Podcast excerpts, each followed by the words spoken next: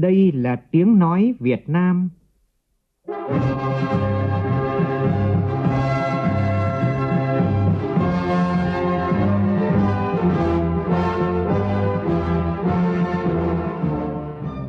là tiếng nói Việt Nam, phát thanh từ Hà Nội, thủ đô nước Cộng hòa xã hội chủ nghĩa Việt Nam.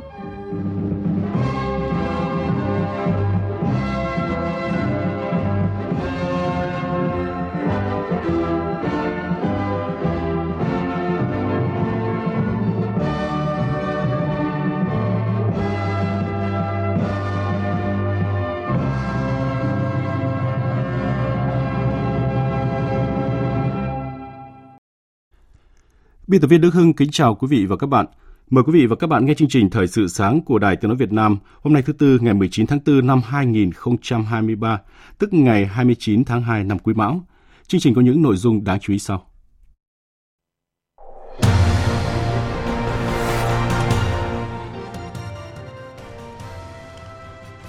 Chủ tịch Quốc hội Vương Đình Huệ và đoàn đại biểu cấp cao Quốc hội nước ta đã đến thủ đô La Habana, bắt đầu chuyến thăm chính thức Cộng hòa Cuba theo lời mời của đồng chí Esteban Lazo Hernandez, Chủ tịch Quốc hội Chính quyền Nhân dân, Chủ tịch Hội đồng Nhà nước Cuba. Thành phố Hà Nội ra công văn hỏa tốc về tăng cường công tác phòng chống dịch COVID-19 trên địa bàn. Trong khi đó, Bệnh viện nhiệt đới Thành phố Hồ Chí Minh khẳng định thông tin về 140 ca biến chủng mới tại bệnh viện này là tin đồn thất thiệt. Cục đăng kiểm cung cấp số điện thoại đường dây nóng phản ánh việc cò mồi xếp lốt đăng kiểm. Trong phần tin thế giới, Ủy ban châu thông qua đề xuất quy định về lá chắn an ninh mạng. Các bên xung đột tại Sudan chấp thuận ngừng bắn trong 24 giờ bắt đầu từ 23 giờ đêm qua theo giờ Việt Nam nhằm đảm bảo an toàn cho lối đi của dân thường và sơ tán người bị thương.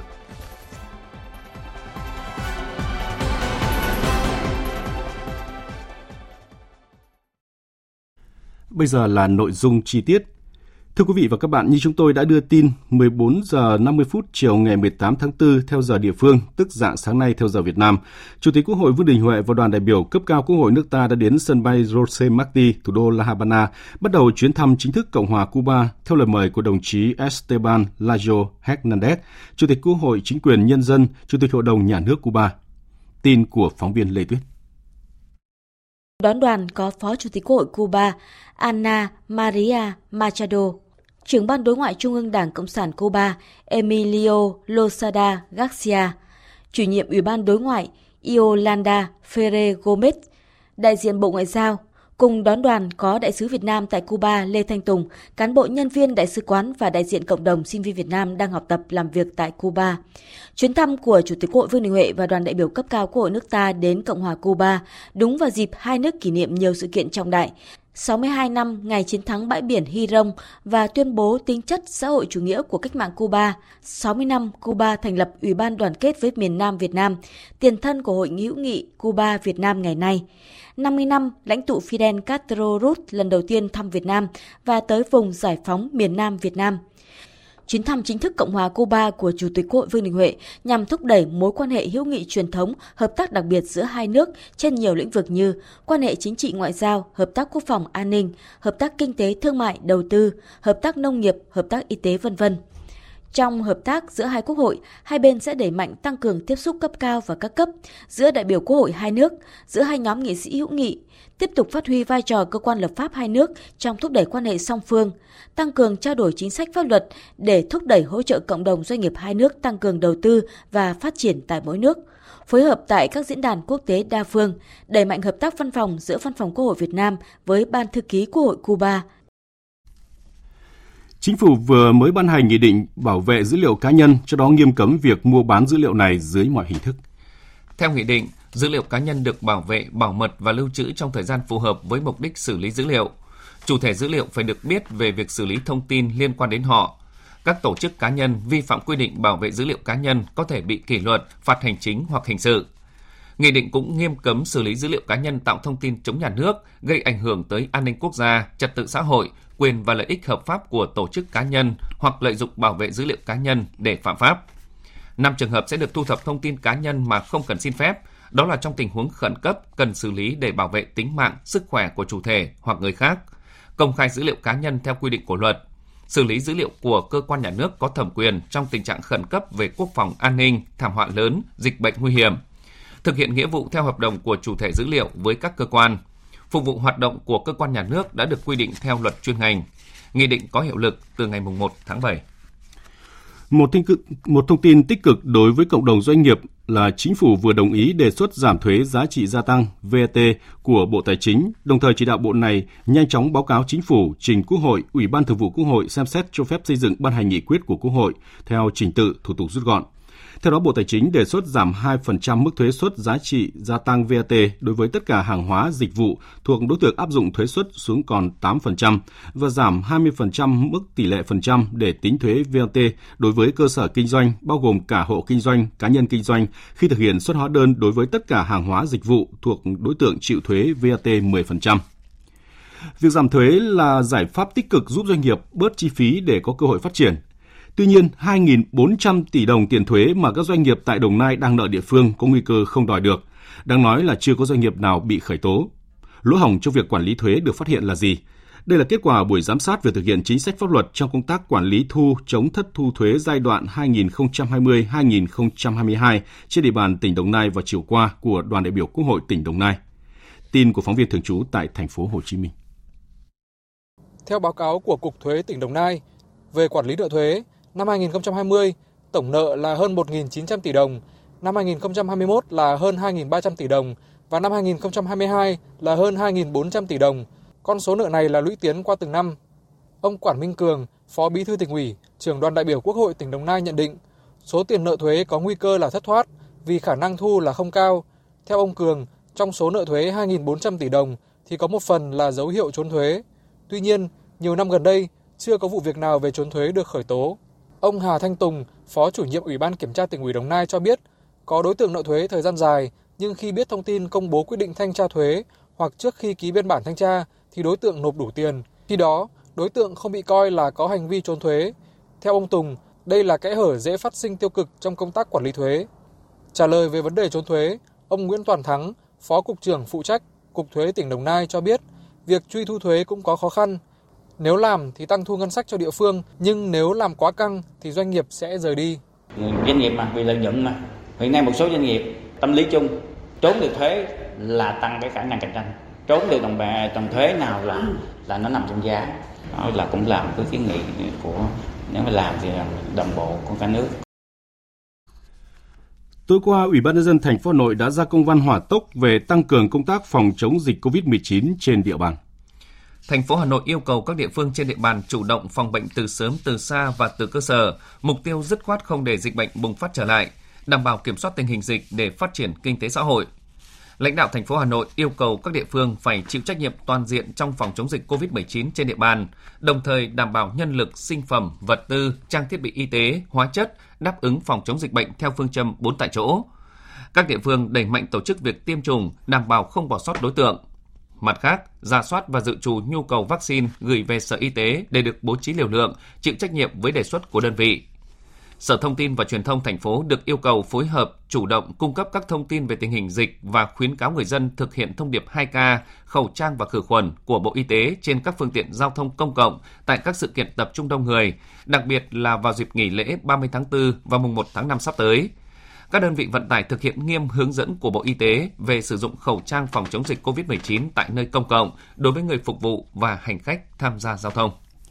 Sở Y tế thành phố Hồ Chí Minh cũng cho biết sẽ xem xét kích hoạt trở lại chiến dịch bảo vệ người thuộc nhóm nguy cơ trong giai đoạn hiện nay khi tỷ lệ người cao tuổi mắc COVID-19 đang tăng lên. Phóng viên Kim Dung thường trú tại thành phố Hồ Chí Minh đưa tin.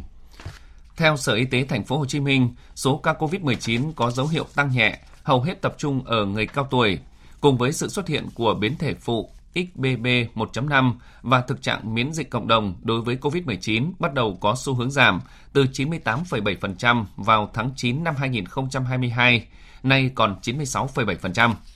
Thành phố cũng yêu cầu Sở Y tế chủ trì phối hợp với Ủy ban nhân dân các quận, huyện, thành phố Thủ Đức và các sở ban ngành tiếp tục đẩy mạnh công tác tiêm chủng vaccine phòng COVID-19 thường xuyên giả soát để đảm bảo các nhóm nguy cơ, nhất là người cao tuổi, người có bệnh lý nền, người suy giảm miễn dịch được tiêm chủng đầy đủ và đúng lịch. Liên quan đến thông tin đang lan truyền trên mạng xã hội về 140 ca mắc COVID-19 biến chủng mới tại bệnh viện Bệnh nhiệt đới thành phố Hồ Chí Minh, bác sĩ Lê Mạnh Hùng, phó giám đốc bệnh viện khẳng định thông tin này là hoàn toàn sai sự thật. Hiện bệnh viện đang điều trị 12 ca, chủ yếu là người lớn tuổi có bệnh nền, trong đó có 8 ca viêm phổi cần hỗ trợ oxy, không có ca thở máy. Trước tình trạng có mồi xếp lốt tại các trung tâm đăng kiểm gây mất an ninh trật tự, bức xúc cho người dân doanh nghiệp, Cục Đăng kiểm Việt Nam đề nghị người dân thấy hiện tượng này thì gọi ngay đường dây nóng để phản ánh. Số điện thoại đường dây nóng là 02437 684072 hoặc 0985 961 766. Cục Hàng không Việt Nam vừa cho biết cơ quan chức năng và các hãng hàng không vừa ghi nhận một số trường hợp hành khách mua vé máy bay giả từ các website tổ chức cá nhân tự xưng là đại lý của hãng hàng không. Phương thức lừa đảo phổ biến nhất hiện nay là các đối tượng mạo danh đại lý tự tạo ra các website, trang mạng xã hội với địa chỉ đường dẫn, thiết kế tương tự kênh của các hãng hoặc đại lý chính thức. Sau đó, quảng cáo các mức giá hấp dẫn so với mặt bằng chung để thu hút khách hàng. Nếu khách hàng liên hệ, các đối tượng sẽ đặt chỗ, gửi mã đặt chỗ để làm tin và yêu cầu chuyển tiền thanh toán. Sau khi nhận thanh toán, đối tượng không xuất vé và ngắt liên lạc. Do mã đặt chỗ chưa được xuất ra vé máy bay nên sẽ tự hủy sau một thời gian và khách hàng chỉ biết được việc này khi đến sân bay. Để tránh bị lừa mua vé giả, đặc biệt là trong các đợt cao điểm đi lại như 30 tháng 4, mùng 1 tháng 5, nghỉ hè, lễ, Tết, hành khách cần mua vé trên kênh chính thức của các hãng và cần lấy phiếu thu, hóa đơn khi mua vé để bảo vệ quyền lợi cho chính mình. Thưa quý vị và các bạn, thị trường bất động sản cả nước đang gặp nhiều khó khăn về thanh khoản, mất cân đối cung cầu. Cùng với nhiều vướng mắc về pháp lý thì tình trạng khát vốn cũng là điểm chung mà cả doanh nghiệp và nhà đầu tư đang gặp phải. Trong bối cảnh đó, phản ứng của chính phủ được đánh giá là rất kịp thời khi đưa ra hàng loạt chính sách tháo gỡ khó cho doanh nghiệp và thúc đẩy phát triển nhà ở xã hội. Khi niềm tin của doanh nghiệp và người dân trở lại, thị trường bất động sản sẽ được phục hồi. Ghi nhận của phóng viên Thành Trung. Tại thành phố Hà Nội, các sàn giao dịch bất động sản đã mở cửa trở lại sau khoảng một năm không hoạt động. Với chính sách giảm lãi suất điều hành từ ngân hàng nhà nước, nhiều doanh nghiệp đầu tư và kinh doanh bất động sản đang cân đối nguồn lực, chủ động nắm bắt cơ hội đầu tư và sẵn sàng đưa ra thị trường những sản phẩm phù hợp khi thị trường khởi sắc hơn. Ông Nguyễn Anh Tuấn, Tổng Giám đốc Công ty Cổ phần Phương Đông cho biết. Thích ứng bằng cách là chúng tôi phải điều tiết các nguồn nguồn lực tự có. Thứ hai nữa là chúng tôi tiết kiệm cái giai đoạn đầu tư. Những cái nào cần thiết chúng tôi đầu tư trước. Một mặt là vừa đảm bảo dự án vẫn đạt được tiến độ các ờ, công việc như kế hoạch. Và thứ hai chúng tôi cũng trông chờ vào cái nguồn lực tiếp theo. Một là của ngân hàng, hai là của những người đầu tư, người mua nhà, người ta đến kỳ thanh toán để chúng tôi bù đắp vào những cái nguồn thiếu hụt. Đánh giá về tiềm năng thị trường bất động sản, ông Nguyễn Quốc Anh, phó tổng giám đốc bất động sản.com.vn cho rằng thị trường hiện tại vẫn có nhiều tiềm năng dù hầu hết các bên đang giữ tâm thế nghe ngóng và quan sát diễn biến thị trường. Việc lãi suất ngân hàng có dấu hiệu giảm cùng những chủ trương, chính sách hỗ trợ thị trường bất động sản thời gian gần đây đã tác động đến tâm lý của người mua nhà. Ba yếu tố quan trọng nhất liên quan đến thị trường bất động sản thời điểm này là lãi suất ngân hàng, tăng trưởng tín dụng và chính sách về bất động sản. Nếu các chính sách được triển khai thực hiện tốt thì thị trường sẽ ấm lên vào cuối năm nay. Quý 1 2023 về mặt thị trường về cơ bản là các yếu tố nó tạo ra cái sự sôi động thị trường của năm thì nó không còn nữa. Và vậy thị trường khá là trầm lắng. Tuy nhiên cái điểm sáng đó là rất nhiều chính sách của chính phủ đưa ra và nó khá tích cực chúng ta có thể kể đến cái gọi là nghị quyết số 08, nghị định số 33, rồi nghị định số 10, rồi dự thảo thông tư số 16 vân vân. Tất cả trong cái định hướng làm sao để hỗ trợ cho đặc biệt doanh nghiệp đặc biệt là về phần trái phiếu. Rồi là tập trung vào nhà ở xã hội gói 120 ngàn tỷ. Tức là những tất cả những gì chúng ta đang kỳ vọng mà chính sách nó đều ra trong quý 1. Cái câu chuyện đặt ra tiếp theo đó là cái việc thực hiện nó như thế nào. Thì chúng tôi cũng kỳ vọng là khi mà hết quý 1 chúng ta đưa một loạt như vậy chúng ta mất hai quý ít nhất như vậy thì đến quý 4 năm 2023 thị trường bắt đầu mới có thể là có nhiều tín hiệu tích cực hơn. Chuyên gia kinh tế, Phó giáo sư tiến sĩ Đinh Trọng Thịnh, giảng viên Học viện Tài chính cho rằng, chính sách tháo gỡ khó khăn cho thị trường bất động sản cần xác định rõ mục tiêu, hướng tới từng địa phương, thậm chí là từng dự án cụ thể. Giải pháp trước mắt cần hướng đến các dự án doanh nghiệp có năng lực thực sự, góp phần vào sự phục hồi của nền kinh tế. Cái việc mà chúng ta à, gọi là xem xét giúp cho quá trình hồi phục và phát triển nhiều bất động sản. Chúng ta phải trông vào dự án mà đang sắp sửa hoàn thành và có thể có hàng hóa bán ra thị trường. Còn đối với những cái doanh nghiệp đang gặp khó khăn và thậm chí là có cái nguy cơ nó khó lòng mà tồn tại được cái việc mà hỗ trợ này nó phải trông chờ vào những cái ờ, quỹ của các ngành nghề khác hoặc là các quỹ khác chứ không phải là chúng ta trông chờ vào cái hỗ trợ vốn trong cái ờ, thời gian tới của nhà nước. Theo dự báo của các chuyên gia, trong ngắn hạn, giá của một số phân khúc bất động sản sẽ tiếp tục giảm người sở hữu chịu áp lực lãi suất cao trong thời gian dài, buộc phải bán ra tài sản. Đây cũng là thời điểm thị trường đủ hấp dẫn để kích hoạt dòng tiền bắt đáy, mở thanh khoản, khơi thông dòng vốn đang tắc nghẽn. Hiện nay cả nước có khoảng hơn 100.000 căn hộ đang được xây dựng. Nếu thủ tục liên quan đến tiến độ dự án được khơi thông, sẽ giúp cải thiện nguồn cung trên thị trường và đáp ứng tốt hơn nhu cầu của người mua. Luật đất đai sửa đổi 2023 nếu được ban hành có hiệu lực kịp thời như kế hoạch vào nửa cuối năm 2024 cũng được kỳ vọng sẽ tạo bước ngoặt lớn cho ngành bất động sản phục hồi. Trước tình trạng vi phạm pháp luật về đất đai, xây dựng môi trường và lâm nghiệp, Ủy ban nhân dân huyện Con Plong, tỉnh Con Tum đã ra quyết định thành lập tổ công tác đặc biệt để tăng cường công tác kiểm tra, xử lý. Tin của phóng viên Khoa Điểm thường trú tại khu vực Tây Nguyên. Tổ công tác đặc biệt kiểm tra xử lý tình trạng vi phạm pháp luật về đất đai, xây dựng, môi trường và lâm nghiệp huyện Com Long có trách nhiệm trực tiếp kiểm tra, chỉ đạo xử lý các vi phạm hành chính trong lĩnh vực đất đai, xây dựng, môi trường và lâm nghiệp. Trước mắt, tổ công tác sẽ tập trung kiểm tra, xử lý tại khu vực thị trấn Măng Đen và xã Măng Cành, nơi xảy ra tình trạng tổ chức cá nhân sử dụng đất sai mục đích, mua bán chuyển nhượng đất không đúng quy định của pháp luật, xây dựng công trình không phép hoặc sai nội dung giấy phép xây dựng được cấp. Về phương án xử lý các vi phạm, ông Lê Đức Tín, Phó Chủ tịch Ủy ban nhân dân huyện Com Lông, tổ trưởng tổ công tác đặc biệt cho biết, cho biết. Những cái nội dung mà đang tồn tại chúng tôi quản lý trước mắt theo hiện trạng và nghiên cứu từng cái nội dung một đúng theo quy định của pháp luật để giải quyết những cái tồn tại đó. Những cái nội dung mới sẽ được kiểm soát chặt chẽ theo đúng quy định. Ví dụ về xây dựng thì phải đúng theo trật tự xây dựng, đúng theo quy hoạch về quản lý bảo vệ rừng, đúng theo cái luật nông nghiệp. Tuyệt đối không để phát sinh thêm những cái trường hợp vi phạm mà không phát hiện kịp thời. Và khi phát hiện thì chúng tôi phải xử lý triệt để đúng theo quy định kịp thời, không để kéo dài như cái thời gian trước đây.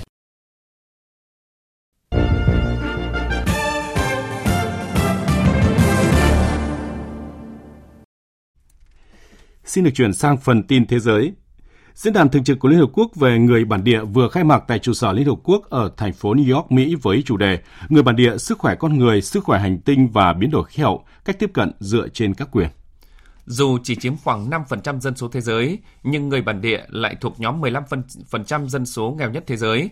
Liên Hợp Quốc đã cam kết thúc đẩy quyền của người bản địa và tăng cường tiếng nói của họ trong các chính sách và chương trình hành động của mình – Tại cuộc họp, Tổng thư ký Liên Hợp Quốc Antonio Guterres đánh giá cao vai trò của người bản địa trong cuộc chiến chống biến đổi khí hậu khi gọi đây là những người bảo vệ đa dạng sinh học cho thế giới.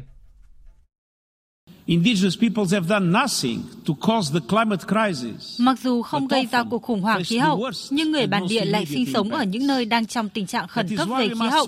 Bản thân người bản địa nắm giữ nhiều giải pháp cho cuộc khủng hoảng khí hậu và là những người bảo vệ sự đa dạng sinh học của thế giới. Chúng ta hãy học hỏi và nắm bắt những kinh nghiệm của người dân bản địa trên toàn thế giới. Hãy làm việc cùng nhau và chung tay hướng tới hòa bình, bền vững và thịnh vượng cho tất cả mọi người.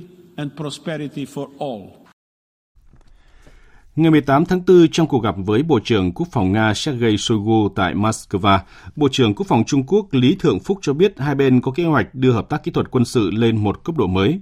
Trước khi đó, theo các chuyên gia, chuyến thăm Nga của người đứng đầu Bộ Quốc phòng Trung Quốc là minh chứng cho sự hợp tác sâu sắc giữa hai nước trong lĩnh vực quân sự. Anh Tú, phóng viên Đài tiếng nói Việt Nam thường trú tại Liên bang Nga đề cập. Tại cuộc gặp, Bộ trưởng Quốc phòng Trung Quốc Lý Thượng Phúc lưu ý rằng lực lượng vũ trang Nga và Trung Quốc sẽ cẩn thận thực hiện các thỏa thuận mà các nguyên thủ hai nước đã đạt được trước đó. Hai bên lên kế hoạch phát triển hợp tác quân sự và kỹ thuật quân sự song phương cũng như thương mại quân sự. Trong cuộc hội đàm, Bộ trưởng Quốc phòng Nga Sergei Shoigu lưu ý rằng Nga và Trung Quốc đang phối hợp hành động trong việc chuẩn bị cho các cuộc tuần tra và tập trận chung, đồng thời nên hỗ trợ mạnh mẽ cho nhau trong các vấn đề hợp tác quân sự. Bộ trưởng Lý Thượng Phúc đã thực hiện chuyến thăm nước ngoài đầu tiên đến Nga sau khi được bổ nhiệm nhằm cho thế giới thấy mức độ cao của quan hệ giữa hai nước và ý định tăng cường hợp tác chiến lược với Nga của Bắc Kinh. Ủy ban châu EC vừa thông qua đề xuất về quy định đoàn kết mạng, trong đó có việc tạo ra một lá chắn mạng châu Âu nhằm phát hiện và chống lại các mối đe dọa có thể xảy ra. Yếu tố chính của văn bản này là thiết lập một lá chắn mạng châu Âu. Cơ sở hạ tầng toàn châu Âu được tạo thành từ các trung tâm điều hành an ninh quốc gia và xuyên biên giới trên toàn liên minh. Các trung tâm này sẽ chịu trách nhiệm phát hiện và chống lại các mối đe dọa mạng, sử dụng các công nghệ hiện đại như trí tuệ nhân tạo AI hoặc phân tích dữ liệu nâng cao. Theo kế hoạch, sẽ có 6 hoặc 7 trung tâm điều hành an ninh mạng được thành lập và 3 trong số đó sẽ được triển khai trong năm nay. Được trang bị siêu máy tính và hệ thống AI, các trung tâm này sẽ trải rộng khắp các quốc gia châu Âu và sẽ hoạt động cộng sinh để ngăn chặn các cuộc tấn công mạng trong tương lai. Với ngân sách 1,1 tỷ euro, lá chắn mạng châu Âu dự kiến sẽ được thực thi vào đầu năm sau. Bộ trưởng Nội vụ Ba Lan Mariusz Kaminski cho biết việc xây dựng một hàng rào điện tử ở biên giới Ba Lan, Nga đã bắt đầu và dự kiến hoàn thành trước ngày 30 tháng 9 tới. Ông Kaminski cho biết hàng rào dài 230 km sẽ gồm 2.000 trạm camera với 3.000 camera giám sát cùng các thiết bị cảm biến chuyển động và 700 km cáp điện truyền dẫn và phát điện để đảm bảo hoạt động giám sát 24 trên 24 giờ. Theo ông Kaminski, hàng rào là cần thiết để giám sát hoạt động ở biên giới Ba Lan với vùng Kaliningrad của Nga. Đây sẽ là một hàng rào hiện đại nhất, giống như hàng rào được xây dựng gần đây ở biên giới Ba Lan-Belarus. Trong một diễn biến khác, Ba Lan thông báo đã đạt được thỏa thuận về việc khởi động lại vận chuyển ngũ cốc của Ukraine qua lãnh thổ nước này. Thỏa thuận sẽ có hiệu lực từ ngày 21 tháng 4 tới.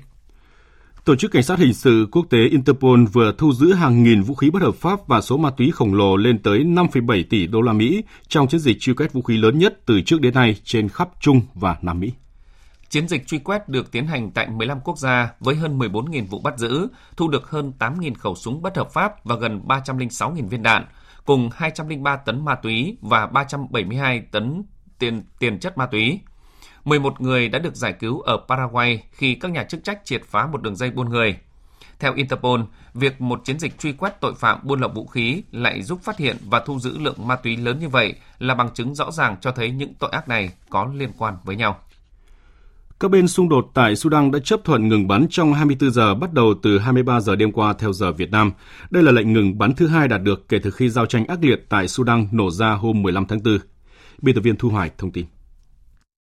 Các bên đã nhất trí ngừng bắn sau lời kêu gọi của Ngoại trưởng Mỹ Antony Blinken liên quan đến vụ đoàn xe ngoại giao của Mỹ trúng đạn và lệnh ngừng bắn sẽ không được gia hạn sau thời gian trên. Lệnh ngừng bắn nhằm đảm bảo an toàn cho lối đi của dân thường và sơ tán người bị thương. Xung đột tại Sudan nổ ra từ ngày 15 tháng 4, bắt đầu từ thủ đô Khartoum và sau đó lan rộng ra nhiều khu vực trên cả nước. Theo Liên Hợp Quốc, ít nhất 200 người đã thiệt mạng và hơn 2.600 người khác bị thương trong 3 ngày giao tranh – Liên đoàn Chữ thập đỏ và Trang lưỡi liềm đỏ quốc tế cho biết gần như không thể cung cấp các dịch vụ nhân đạo xung quanh thủ đô, đồng thời cảnh báo hệ thống y tế của nước này có nguy cơ sụp đổ. Tổng Giám đốc Tổ chức Y tế Thế giới Tedros Adhanom Ghebreyesus ngày 18 tháng 4 đã kêu gọi các bên xung đột tạo điều kiện cho tiếp cận nhân đạo. Healthcare facilities and workers must never be a target các cơ sở chăm sóc sức khỏe và nhân viên y tế không bao giờ được phép trở thành mục tiêu, đặc biệt là trong tình huống như thế này, nơi hàng nghìn dân thường cần được chăm sóc khẩn cấp.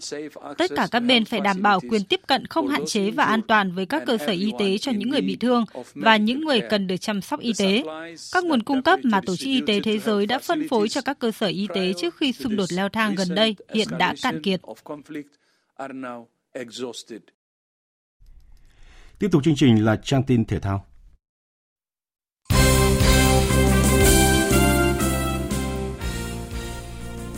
Đánh bại đội chủ nhà GFDI Sông Hàn với tỷ số cách biệt 4-0 trong trận đấu diễn ra vào chiều qua. Đương kim Á quân Thái Sơn Nam Thành phố Hồ Chí Minh vô địch lượt đi giải Futsal HD Bank vô địch quốc gia 2023. Cũng trong chiều qua, Savinet Khánh Hòa và Tân Hiệp Hưng đã hòa nhau hai đều. Với 12 điểm, Khánh Hòa đứng ở vị trí thứ hai. Bằng điểm số nhưng Tân Hiệp Hưng phải xếp sau do thua hiệu số. Thứ tự tiếp theo là Thái Sơn Bắc 11 điểm, Sahako 10 điểm, Hà Nội 10 điểm, Sông Hàn 6 điểm và đứng cuối bảng là Cao Bằng mới chỉ có 1 điểm. Sau vòng thứ 7, các đội sẽ có giai đoạn tạm nghỉ để chỉnh đốn lực lượng chuẩn bị cho cuộc đua ở lượt về diễn ra từ ngày 28 tháng 6 đến ngày mùng 4 tháng 8. 2 giờ sáng nay theo giờ Việt Nam trong khuôn khổ tứ kết Champions League đã diễn ra hai trận đấu rất đáng chú ý. Ở trận đấu thứ nhất, Napoli và AC Milan có kết quả hòa một đều. Chừng đó là không đủ để đội chủ nhà của trận lượt về tránh được thất bại 1-2 chung cuộc. Napoli dừng bước tại tứ kết, còn AC Milan tiến bước vào vòng đấu dành cho bốn đội mạnh nhất. Ở trận đấu diễn ra cùng giờ, Real Madrid đánh bại Chelsea với tỷ số 2-0 để vào bán kết với thắng lợi chung cuộc là 4-0.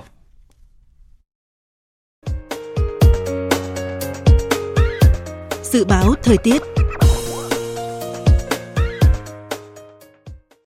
Phía Tây Bắc Bộ ngày nắng nóng và nắng nóng gai gắt, có nơi đặc biệt gai gắt, đêm không mưa, gió nhẹ, nhiệt độ từ 25 đến 38 độ, có nơi trên 40 độ.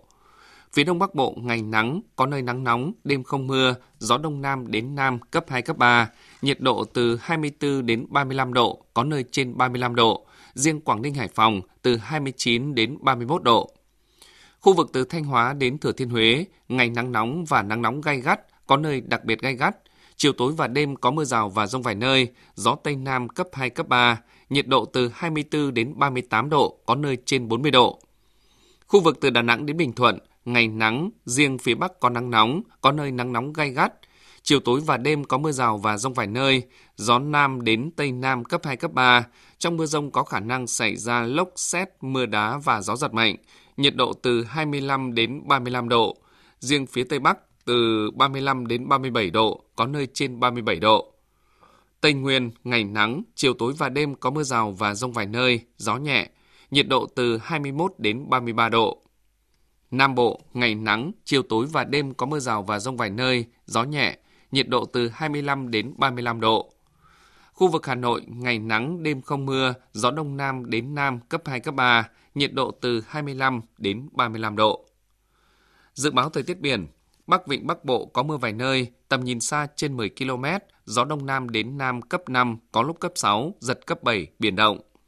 Nam Vịnh Bắc Bộ và vùng biển từ Quảng Trị đến Quảng Ngãi có mưa rào vài nơi, tầm nhìn xa trên 10 km, gió đông nam đến nam cấp 5.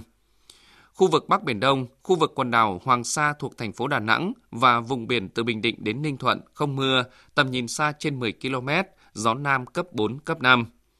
Khu vực giữa Biển Đông không mưa, tầm nhìn xa trên 10 km, gió nhẹ. Riêng phía Tây, gió Nam cấp 4, cấp 5. Khu vực Nam Biển Đông, khu vực quần đảo Trường Sa thuộc tỉnh Khánh Hòa, vùng biển từ Bình Thuận đến Cà Mau, vùng biển từ Cà Mau đến Kiên Giang và Vịnh Thái Lan có mưa rào vài nơi, tầm nhìn xa trên 10 km, gió nhẹ. Ít phút còn lại của chương trình, chúng tôi xin tóm lược một số tin chính vừa phát.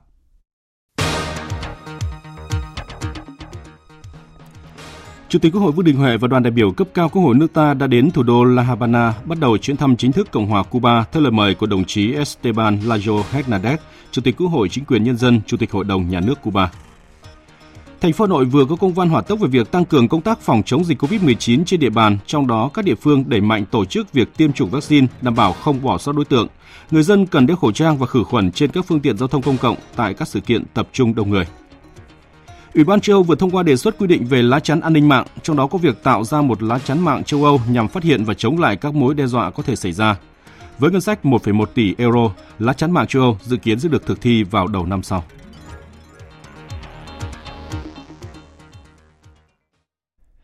Tới đây chúng tôi cũng xin kết thúc chương trình thời sự sáng nay. Chương trình do biên tập viên Đức Hưng biên soạn và thực hiện với sự tham gia của biên tập viên Nguyễn Kiên, phát thanh viên Mạnh Cường và kỹ thuật viên Văn Quang, chịu trách nhiệm nội dung Lê Hằng.